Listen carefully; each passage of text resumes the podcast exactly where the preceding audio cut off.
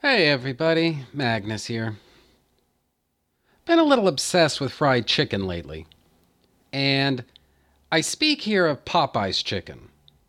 I prefer that New Orleans style fried chicken more than that KFC trash. I mean, seriously, that stuff is low grade fucking dog food. It, that's what you give to the dog if you don't really like them all that much. Anyway, so yeah, Popeyes, right? Thing is, though, their prices kind of suck if you get one of their combo meals. I mean, call me old fashioned, but I happen to think no three piece combo meal consisting of fried chicken should cost more than $5, you know? And look, I'll be the first to admit that I'm kind of a cheapskate about these types of things, but I'd like to think that most people agree with me, at least about fast food, you know? That said, a three piece with chicken legs all around, with red beans and rice and an extra biscuit thrown in, man, those are some good eats. Oh, and, and speaking of biscuits, another thing that kind of chaps my ass is that Pillsbury flaky layer fucking bullshit you get from those cans at the supermarket. Dude, I'm like fifth generation Texan or something, right? My family pretty much came here the day that Texas was open for business. I know from good biscuits, and biscuits are supposed to be biscuits, not edible fucking post it pads that can peel off one lay at a fucking time. But anyway, not complaining, just saying I loves me some Popeyes. And right about now, they seem rather attractive since a lot of my usual drive through places have been miserable with a side of fail lately. Not complaining. I'm just saying that their QC is surely moments away from being declared a disaster by the UN General Council or something like that. You know, just experiences that I've been having lately at Taco Bell, at Whataburger, and other places, right? What the fuck happened? But I shall spare you. So, if you can guess, yeah, that means I'm probably going to be having Popeyes for dinner tonight. Mmm, red beans and rice. Now enjoy the rest of the episode. Hey, your attention, please. This is a piece of art. His Kryptonian biological makeup is enhanced by Earth's yellow sun. Ah! Dr. Doom wears body armor to conceal his own mangled form. Worst episode ever. Why? Who shot first? Yeah. Who gives a shit? It's what's called super nerd nitpicking over something that's not really that important.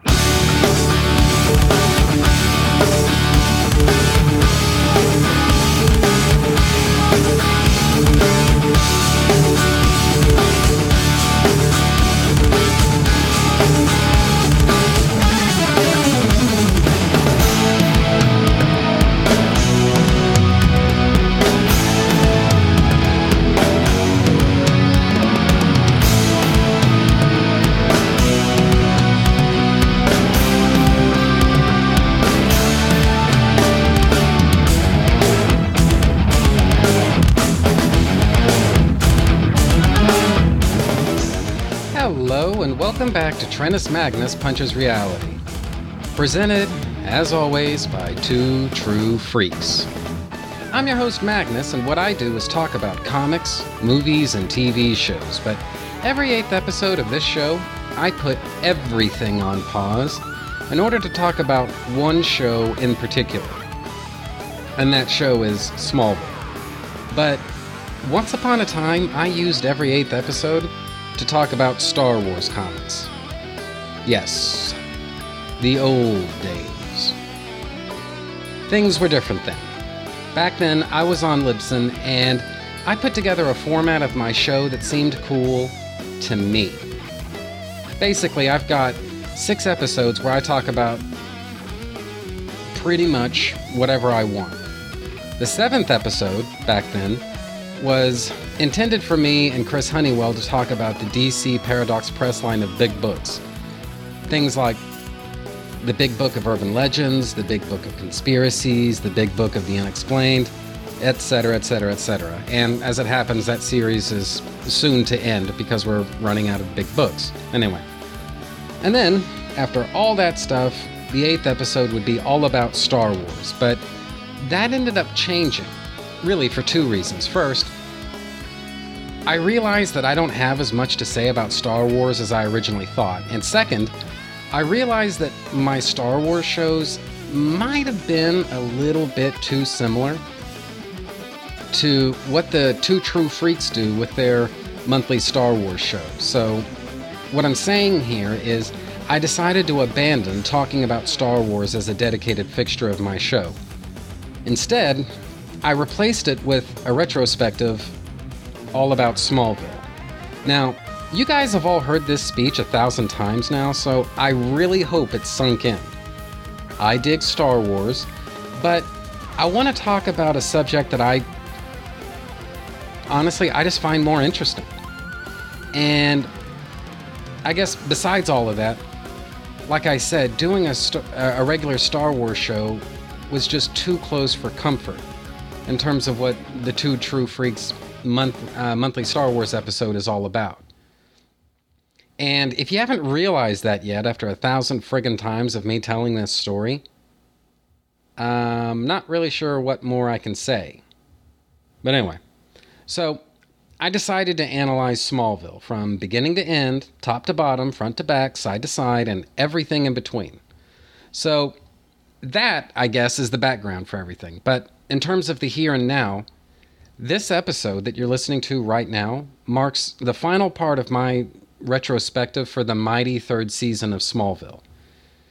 So, to put it another way, we are very close to the end of what you might call Smallville Phase 1. In my imagination, Smallville is divided into a couple of different phases, and Phase 1 is comprised of seasons 1 through Mighty 3. And during this era of the show, most storylines were relatively grounded. I mean, yeah, we're talking about a TV show starring a teenage alien from a different planet with powers and abilities far beyond those of mortal men. But I guess that having been said, Smallville, at least up through the end of the Mighty Season 3, has always kept at least one foot in what you might call the real world. Now, I wouldn't go so far as to call Smallville a TV sh- as a TV show realistic up to this point, but at the same time, you just don't see as much comic booky stuff in Smallville as you do in well, a comic book. But that all begins to change after the Mighty Season 3. It'll become more common for the show to explore fantasy oriented storylines and concepts once Smallville Phase 2 gets underway. Now, don't get me wrong, it's not going to be a complete stylistic departure from what's come before, but things are never going to really be the same either. Another major thing that's coming soon is a more polished and cinematic style for Smallville. Up to now, Smallville has reliably delivered feature film quality cinematography. The lighting, the color design, and uh, and other things are all first rate. But the thing is, they're gonna get even better. I'm not criticizing Smallville's visual style, as we've seen it throughout Phase 1, but Phase 2 is a far superior look and visual style. Does that make sense? So, the stories are going to become more fantastic, and also the visuals are going to adapt in order to accommodate that stuff.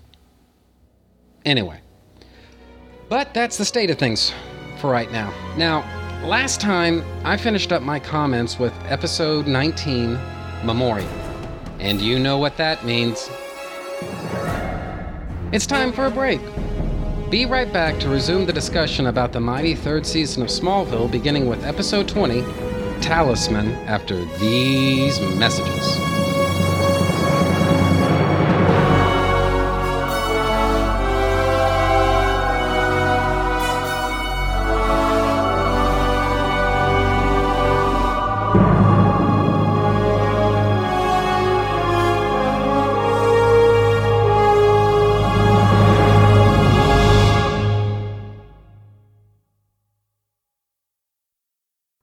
Think of podcasts about religion, you probably think of this.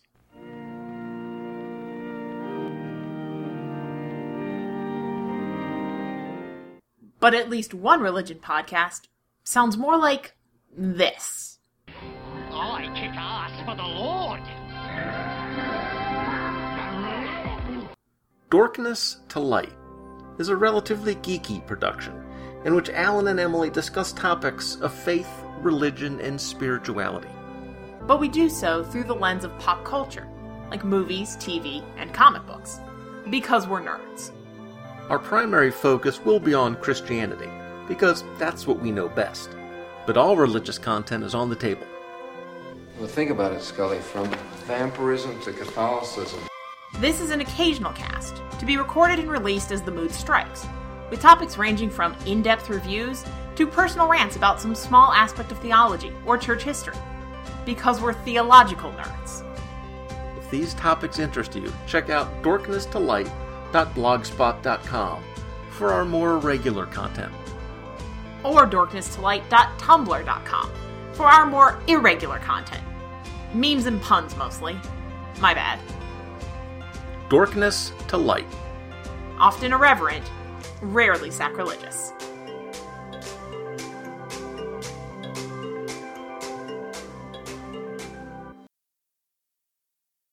Uh, uh, uh, feels good.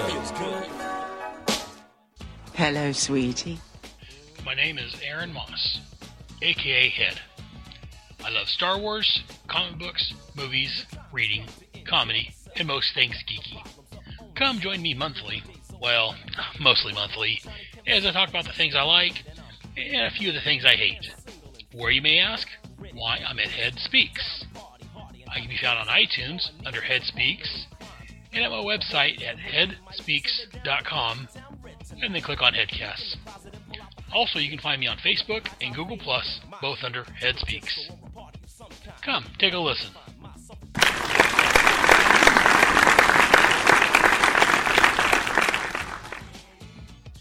This podcast is not endorsed or affiliated by Kid and Play. Though, that would be cool, huh? I'll go ahead and let Kid and Play finish the promo out.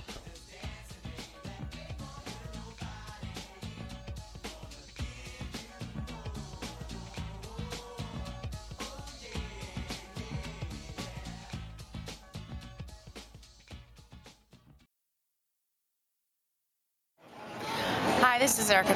You're listening to Magnus talk about Smallville.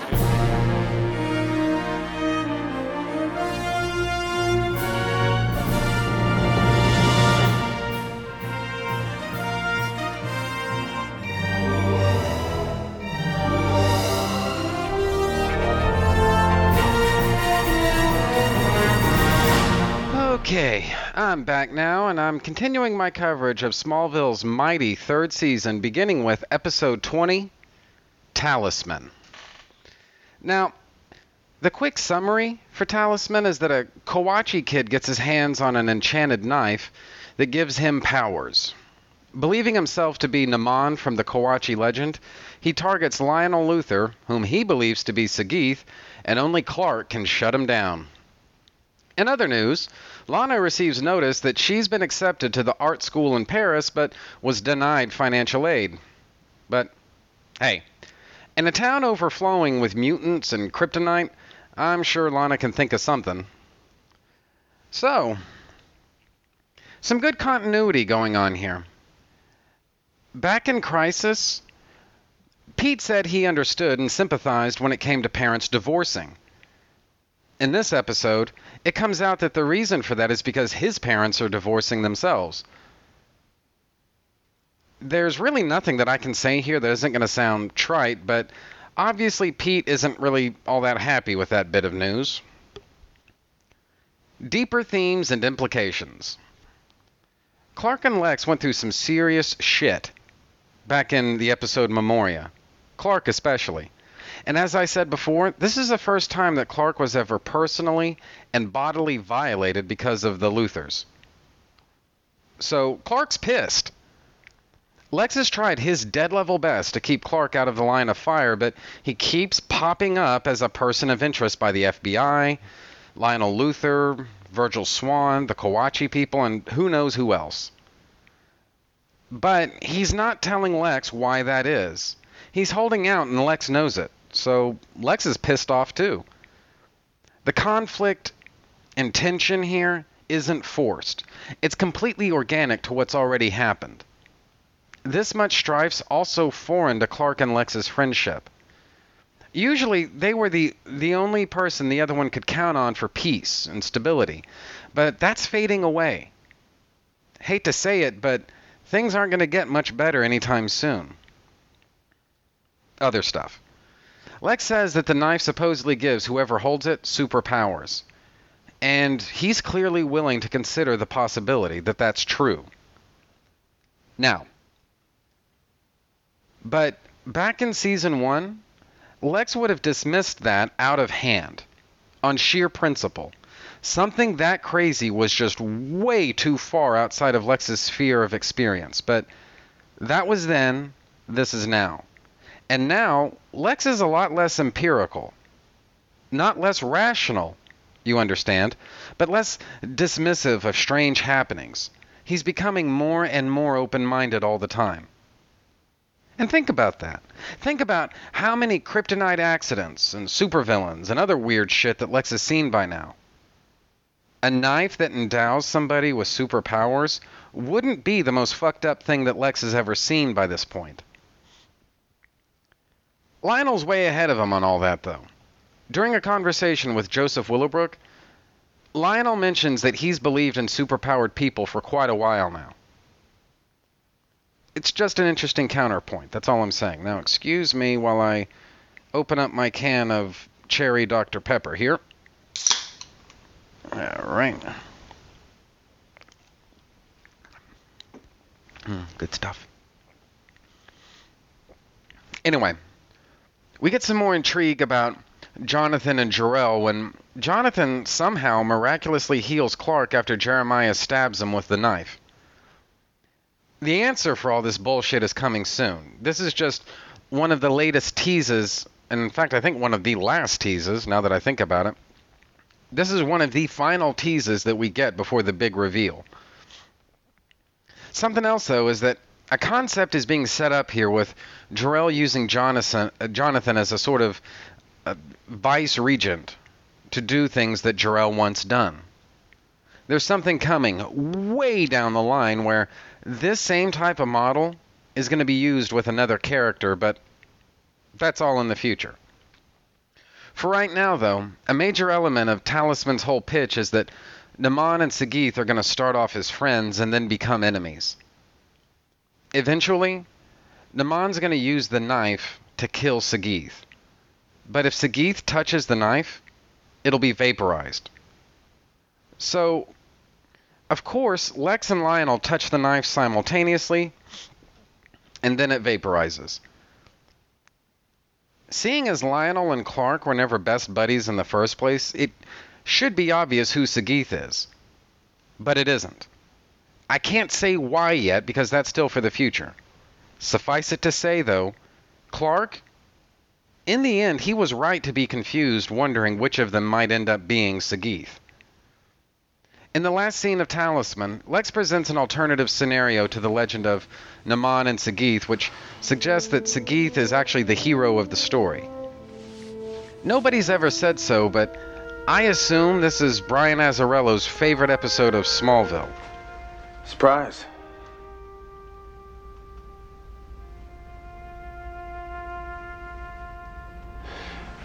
You know, I've been thinking a lot about this prophecy, I've got a new interpretation. Want to hear it? Sure. Matt?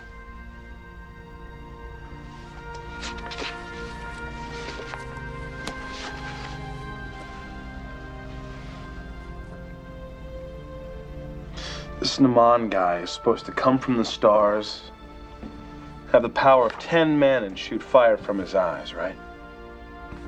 It's just an allegory, Lex. I know. But if one person could do all that, he would be a formidable enemy. Could conquer the world. He could become a tyrant if nobody kept him in check. So I've been thinking. Anybody who'd be willing to fight him would have to be pretty brave. Clark. Did it ever occur to you that maybe the hero of the story is Sageeth? There's a wrinkle here, though, that I've been wanting to bring up ever since Skinwalker back in season 2. The legend of Naman and Sageeth has been fairly descriptive of Naman's powers. As far as I know, it's never outright said that Sageeth won't have powers. It's only said that Naman will have them. Now, suppose Naman were to go rogue. It could happen. It's possible. And if it happened, there'd need to be some kind of way of dealing with them. You can't have someone that powerful running around unchecked. I'm going to suggest to you that back in the second season episode, Rosetta, Dr. Walden waltzed into the Kawatche Caves and took superpowers that were actually intended for Sageeth to use against Naman. You know, in the worst case scenario. Keep in mind, this is all conjecture on my part.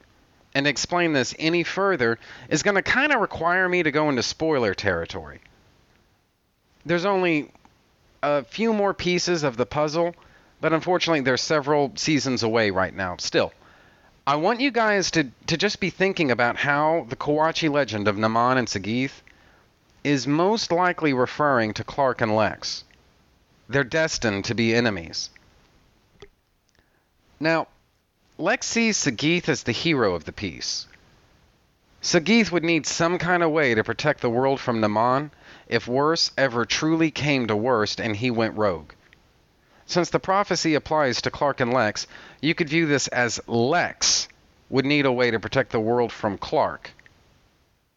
You know, just in case. And while you're thinking about that, think about this. If Jor-El wanted Clark to take over the world and subjugate all of mankind just for shits and grins, why would mankind have the tools to resist him? Why would why would Jor-El give the human race the ability to turn Clark back if they had if they had to? Clearly, there must be more to Jor-El than we know right now. Now, apart from that stuff, Clark's showdown with Jeremiah is one of the most intense battles he's ever fought. And again, if this was the first season, there's every reason to think that Clark might have been killed by Jeremiah, but instead, Clark beats Jeremiah senseless with a tree trunk. I shall repeat that. Clark beats Jeremiah senseless with a tree trunk.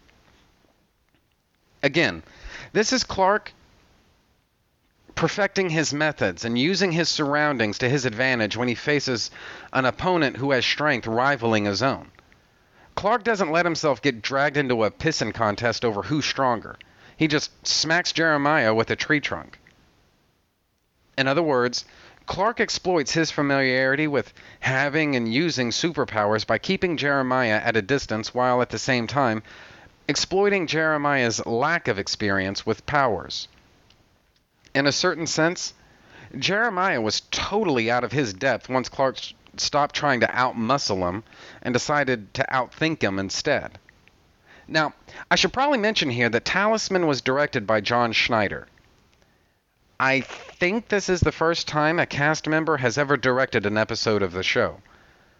And on that note, Schneider did pretty well for himself, especially for being a first time director who, let's face it, was working from an occasionally kind of weak script.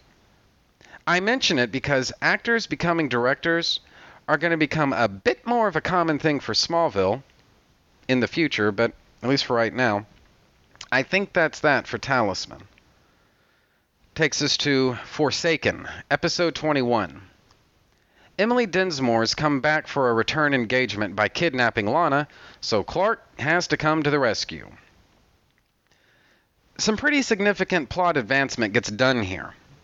Lionel finds out about Lex's wire with the FBI.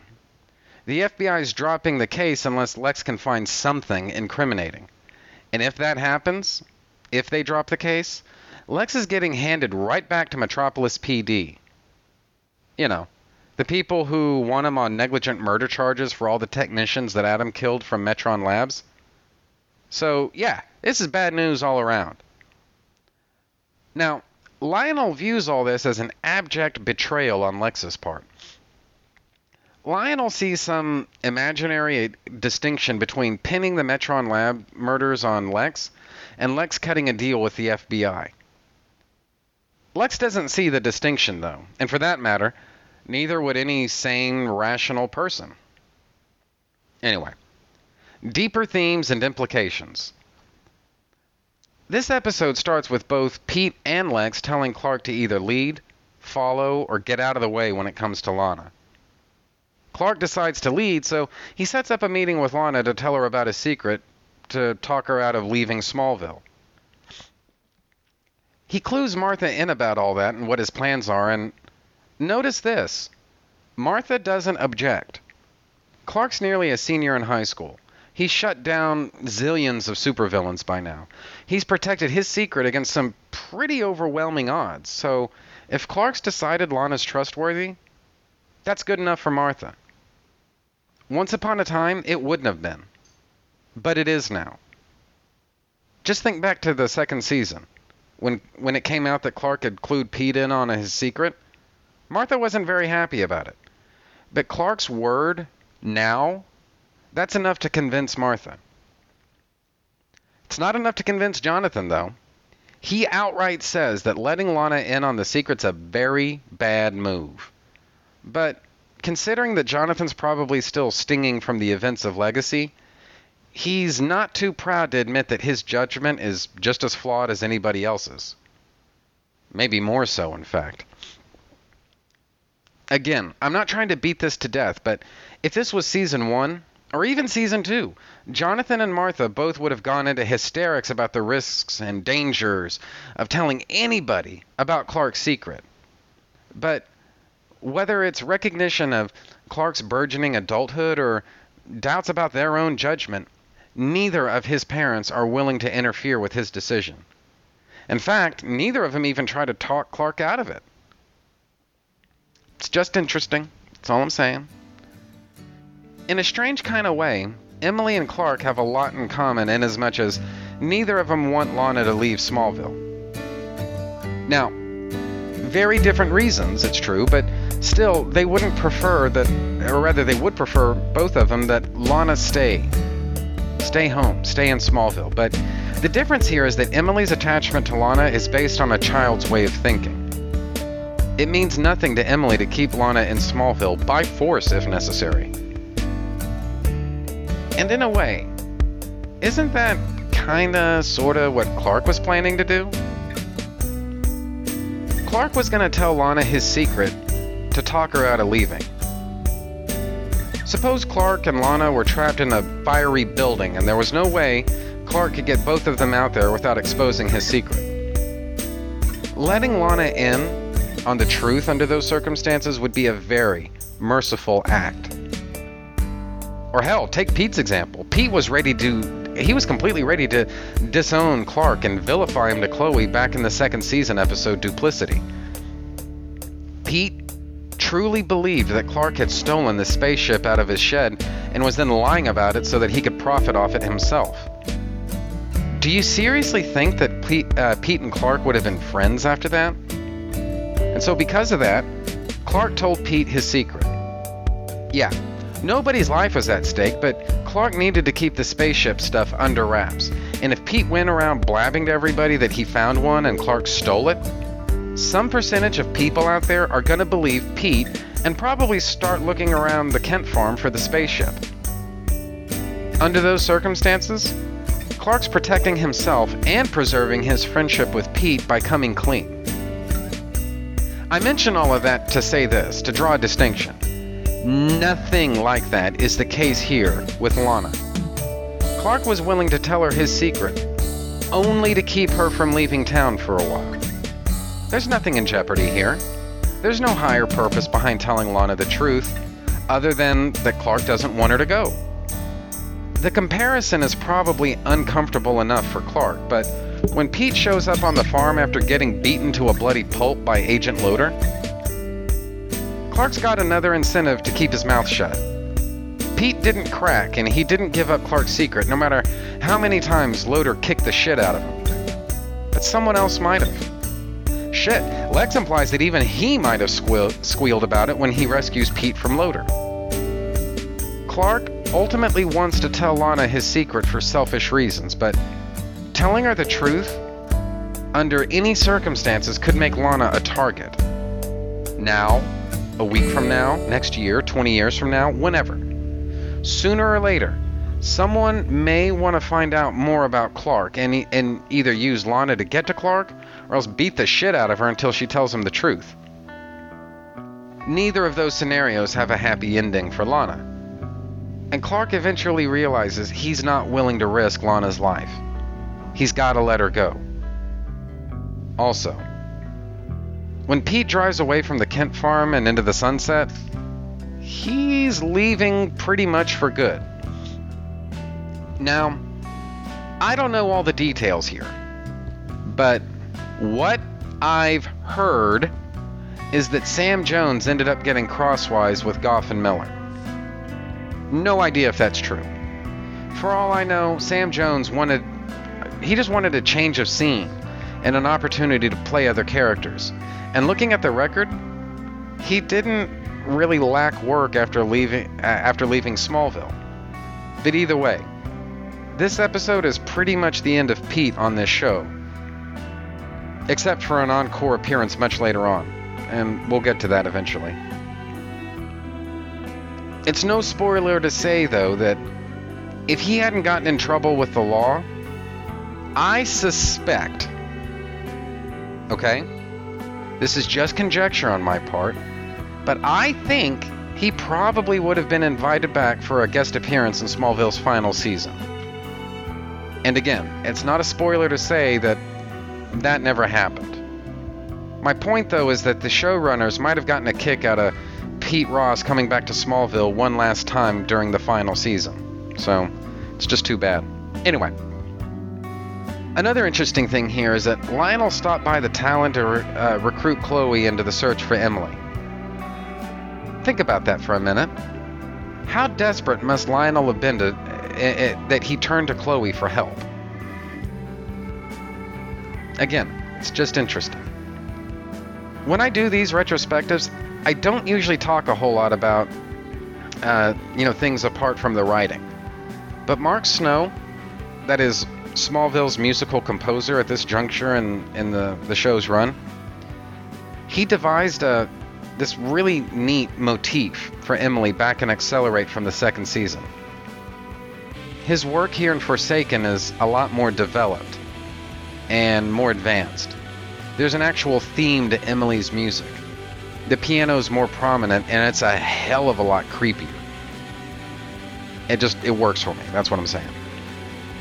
I also don't usually talk a whole lot about acting, but Kristin Kreuk has a close-up reaction shot when Emily tells Lana that everybody thinks that she's already left and gone off to Paris.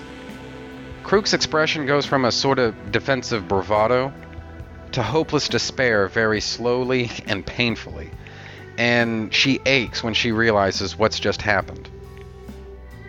It's one thing when an actor does this this type of thing quickly, but doing it slowly takes talent.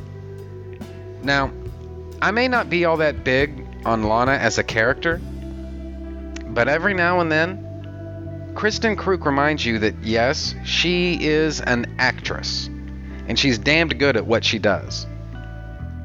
This episode ends with Lionel being arrested for the murder of his parents, but that's probably only a sample. Truth is, there'd probably be charges of two counts of murder in the first degree, conspiracy to commit murder, arson, conspiracy to commit arson, multiple charges of kidnapping, and probably other bullshit that I'm forgetting about. What I'm saying here is that Lionel would have had the book thrown at him. Murder's a big deal, true, but there'd be a lot more on the menu than just that. Now, excuse me while I get a sip off my Dr. Pepper here.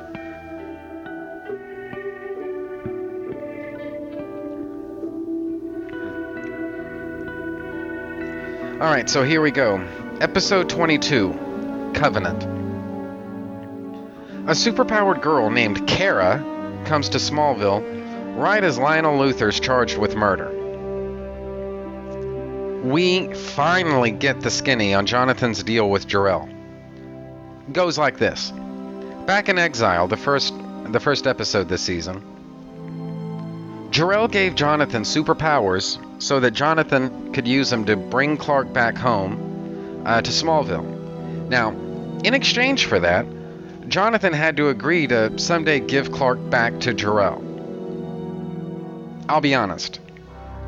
At first, I thought that was a really retarded plot idea. It just didn't add up to me. I didn't think Jor-El would ever offer that kind of deal to Jonathan, but even if he did, I didn't believe that Jonathan would ever accept it. But time has a funny way of changing your perspective on things. What I understand now is that Jonathan made a desperate choice while Jor-El made a strategic choice. Jor-El has a certain agenda for Clark. But while Clark's dosed on red kryptonite and living it up in Metropolis, as he was back in exile, there's no way he'll ever do what Jor-El wants him to do, whatever that might be. When Jonathan went into the Kawatche Caves to bitch Jor-El out back in exile, Jor-El saw an opportunity there. If Jonathan could drag Clark back home, there'd be a chance that Clark would follow Jor-El's instructions later on. Maybe not today, maybe not tomorrow, but sooner or later, Jor-El reasoned that he'd get what he wanted. It'd be delayed gratification for Jor-El, no doubts there, but the alternative is possibly losing his son forever. So Jor-El offered the deal. From Jonathan's standpoint, if he could drag Clark back home and reason with him, there'd be a chance they could vanquish Jor-El once and for all later on. Maybe not today, maybe not tomorrow, but sooner or later, they'd probably be able to figure something out. May take time to pull it off, but the alternative is possibly losing his son forever. So Jonathan accepted the deal. Jor-El kept his end of the bargain, and obviously he was willing to give Clark a chance to say uh, to say all of his goodbyes to his friends and his family. Except Jonathan didn't keep his part of the deal. But rather than attempt more strong arm tactics, Jor-El tries a gentler approach. Pushing Clark around didn't exactly work too well back in season 2, now did it. So Jor-El tries something new. He gives a human girl named Lindsay Harrison powers and a mission. Recruit Clark to Jor-El's agenda using logic, reason, and, shall we say, feminine wiles. Because, you know, Adrianne Palicki is a kind of sort of really smoking hot chick. And speaking of this pretend Kara, Jonathan's pretty skeptical about her at first. Which is understandable. I mean, fuck's sake, this is Smallville. People get weird, fucked up superpowers every Tuesday in that town. The fact that uh, Kara has superpowers means exactly jack shit as far as Jonathan's concerned. At the same time, though, Kara knows a bunch of bullshit about Clark that could only come from a limited number of places. She knows the names Kal-El, Jor-El, Krypton, and other bullshit. She also promises Clark that before all said and done, everybody he loves is gonna sell him out. Strike one comes with Jonathan, when his deal with Jor-El comes to light. Clark never would have thought Jonathan was capable of something like this. Promising to give Clark back to Jor-El, even if it was a lie, told for the sake of expediency, is still a major violation of Clark's trust. Strike two comes with Lex, when his room dedicated to the Kent family gets found by Clark thanks to Lionel's timely intervention. Now, Lex had promised Clark that he'd stopped researching his family. Clark obviously interpreted that to mean that Lex had completely dismantled that room and all the research materials in it. But that never happened. And on top of that, it's obvious that Lex has added to his fucked up little collection of oddities. There's a parasite from the season 2 episode Rush. There's Clark's family tree from Rosetta, and some other new shit.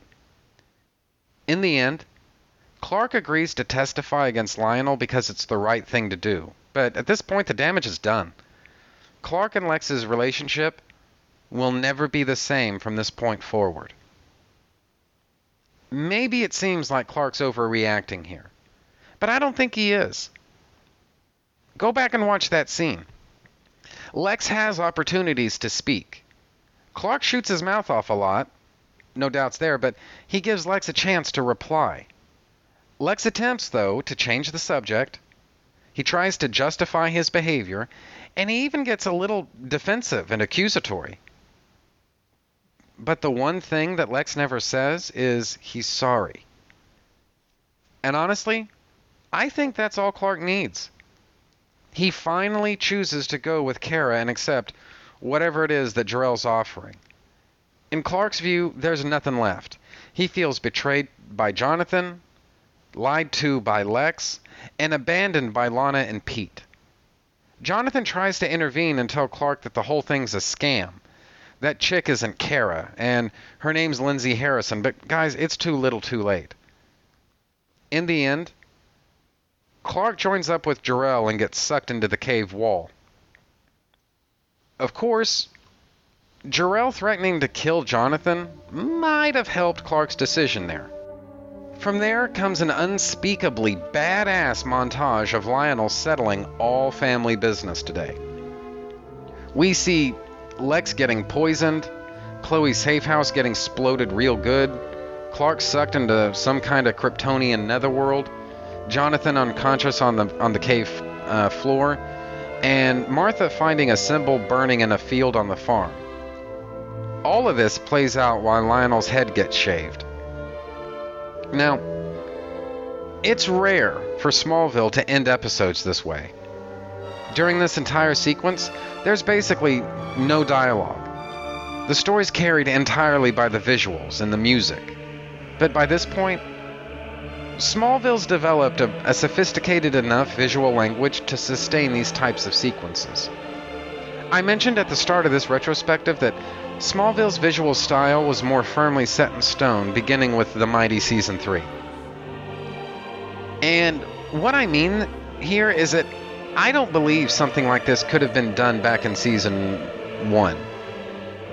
I, in fact, you know what? I doubt that it could have been done even back in Season 2, but The Mighty Season 3 is the first time that Smallville had more or less perfected its color palettes, its cinematography, costume designs, and other things to the degree that a sequence like this could have been done in a visually interesting way.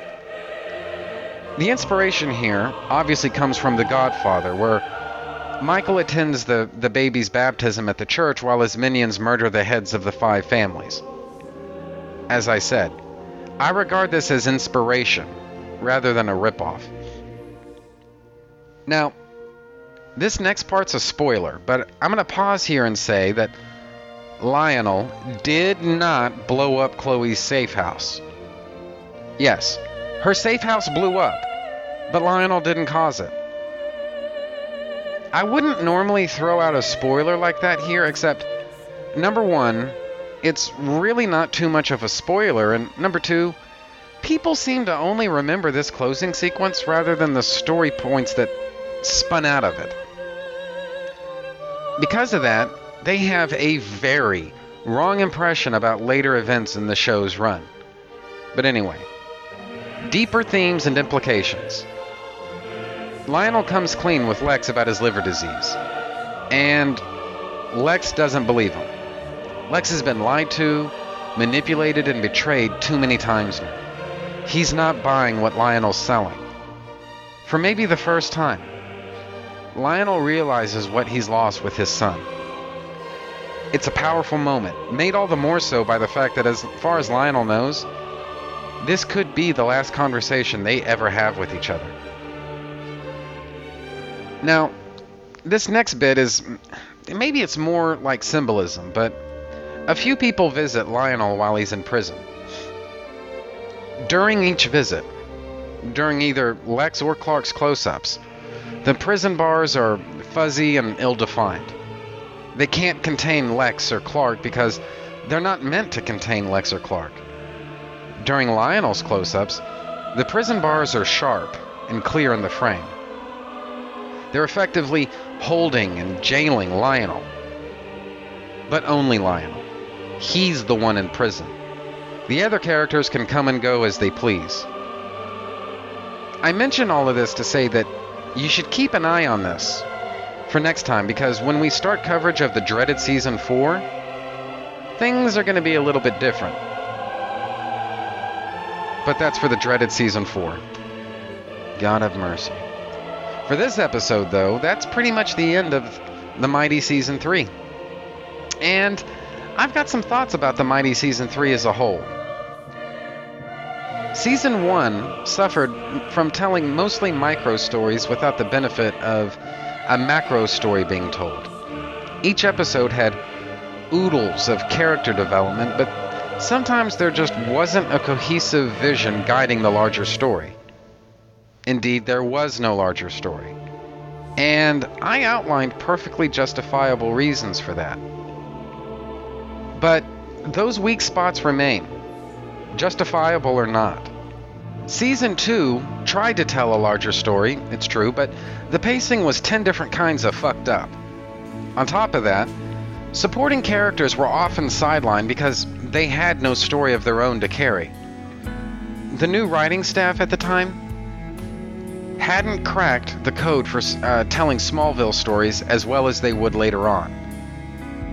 The Mighty Season 3s when Al Gough, Miles Millar, and the writers took the bull by the horns and made everything count. Almost every character in the opening credits had a story of their own to propel this season. Sometimes more than one story, in fact.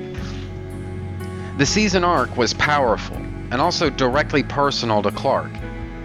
It was a conflict that affected Clark and pitted him against, directly against both Jor-El and Lionel, the Mighty Third Season's primary antagonists. In fact, Clark was being confronted on two levels.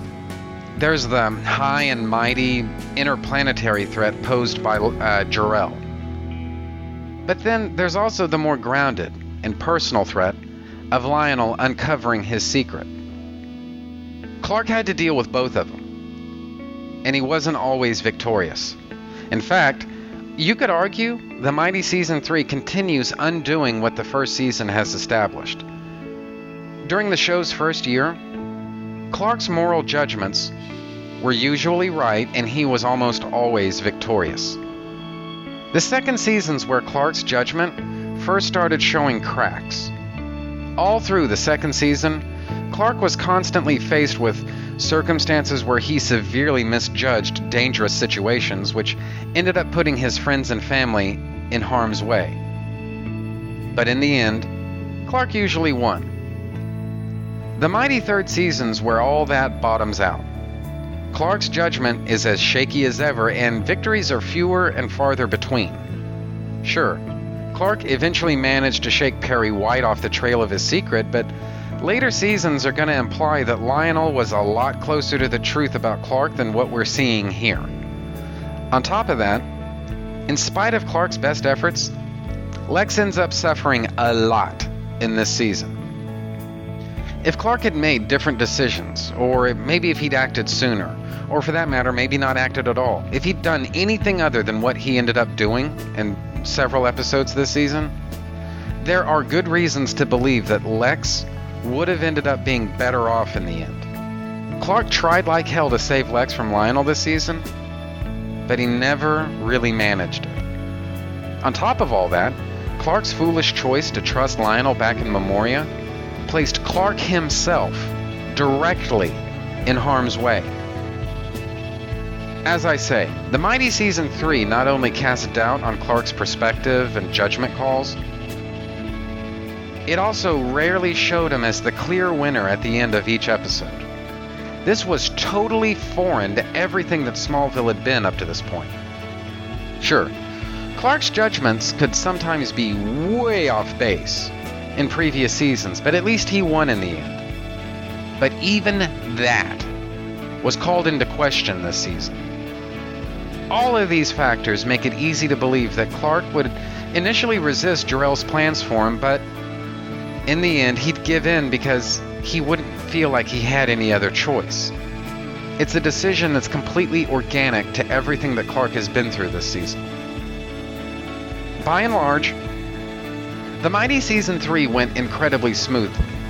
Now, sure, some things maybe could have been handled better.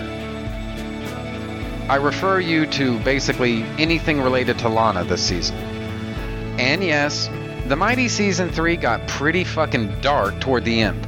The bodies piled up, and the themes and conflicts dealt with heavier and heavier subject matter with every passing episode, and the back five or six episodes really could have benefited from a little bit of season one or two's lighthearted and fun approach. As a matter of fact, it's a testament to just how dark the Mighty Season 3 ended up getting that the homage paid to The Godfather at the end of uh, Covenant, the uh, season finale, is the perfect way to end the Mighty Season 3 because The Godfather is an extremely dark story of a man essentially sacrificing his soul to protect his family. The act of doing so requires him to do some pretty fucking horrific things. By the time of Covenant, some pretty fucking horrific things have happened this season. Children were blackmailed, kidnapped, violated, tortured, and even left for dead in a few cases. In another episode, a mother murdered her own baby.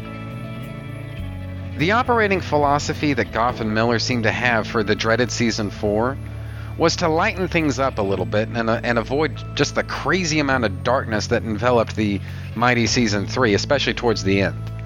Now, we can argue how well the final product of the dreaded season 4 really is, but we can't argue that they made the effort to be less dark from here on in. Something else is, we can't even argue that it wasn't totally necessary because honestly, the Mighty Season 3 got pretty fucking dark and gloomy. Another thing that's not open to debate in all this is that for a lot of years, the Mighty Season 3 was my absolute favorite uh, season of Smallville. I felt like. I felt like it had. I'm trying to think of the best way to. Like. It had a little bit, and at times even a lot, of everything that made Smallville as a TV show awesome. And even though I've got a different favorite season these days, the Mighty Season 3 really holds up. So, Al Gough and Miles Millar have a lot to be proud of when it comes to the mighty third season. So, anyway, so that's basically it for now. Time for a break, and I'll be right back after these messages.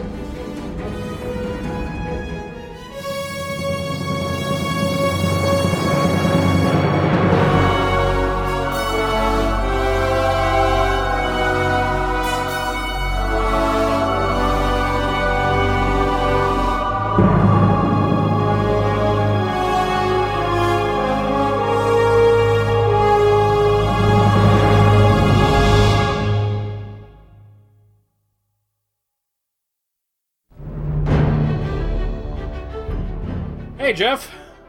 Hey, Mike, I'm trailing. Man, it sure is great to be back to FCTC after such a long time. Yes, it is, and we've been away so long.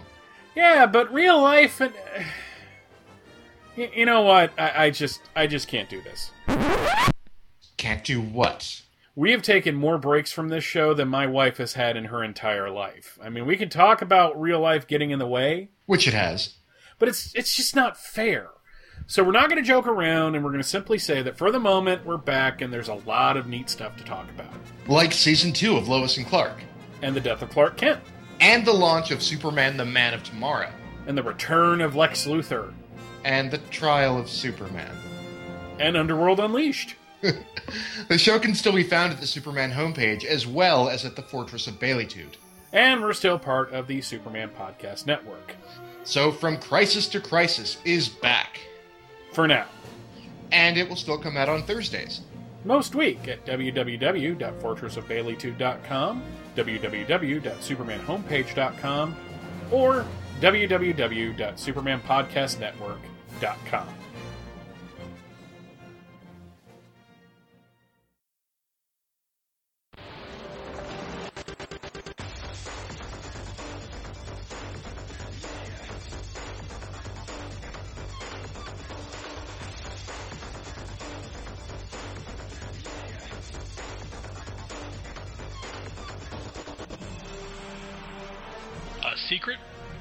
governmental organization operating behind the scenes Task Force X.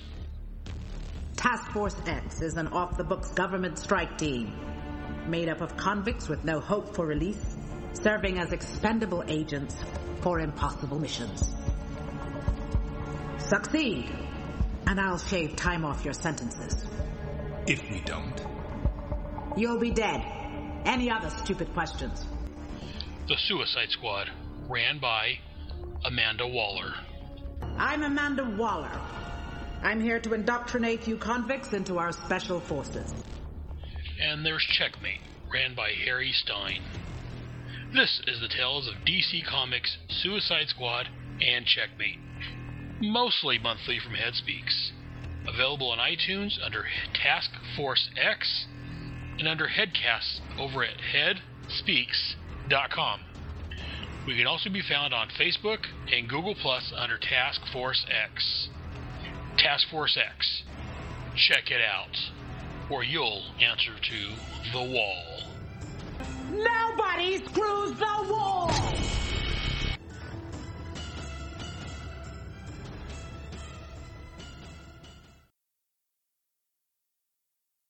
Hi, I'm Gene Hendricks. You may remember me from such shows as the Hammer Podcasts and the Quantum Cast. I'd like to tell you about some special shows that I'm doing with some of your favorite podcasters.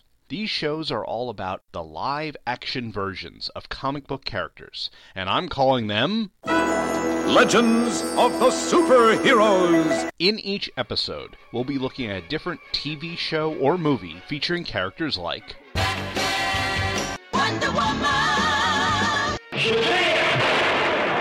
Dr. David Banner. And let's not forget about the non superheroes, such as Swamp Thing. Captain William Buck Rogers. and many more. Look for the Legends of the Superheroes specials under the Hammer Podcasts at twotruefreaks.com.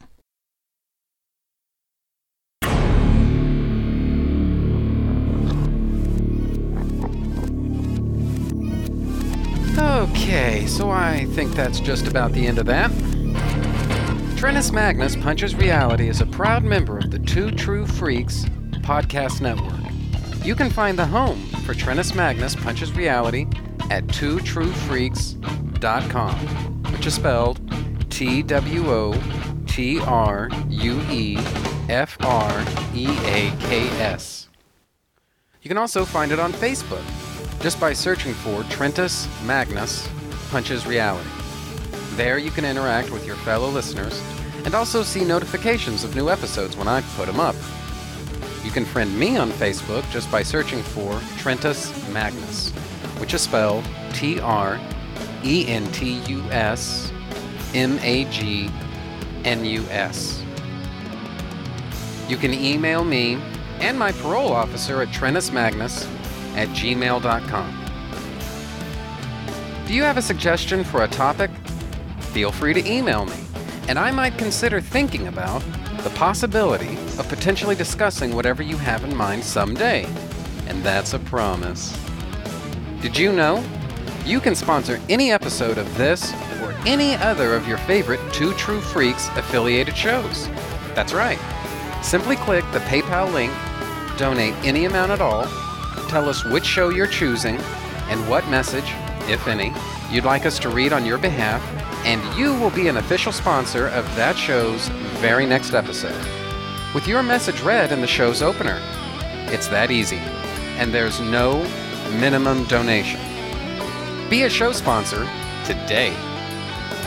If you shop at Amazon.com, please consider using the link at twotruefreaks.com to shop there. If you use this link to go to Amazon and then you shop, Two True Freaks gets a cut of what you buy. It doesn't cost you anything extra, and it really helps the freaks out. You get to shop as usual and help out the Two True Freaks at the same time. Do you have a podcast of your own? If so, why not record a promo for me to play on my show? It's quick, easy, and can help you spread the word about your show. I'm always looking for more promos to play. Keep it fairly short, and yours could be next. My promos can be found at this show's homepage for those interested. Just look for the promos section. The contents of this podcast are fictitious, hypothetical, and probably completely unnecessary. Any similarity to living persons or real life events is purely coincidental and void where prohibited by law, some assembly required, batteries not included. Do not remove this tag under penalty of law. All models are over the age of 18. The white zone is for passenger loading and unloading only. Trentus Magnus Punches Reality is a Magnus Media Enterprises Limited production in association with Demonzacore of Milan, Italy.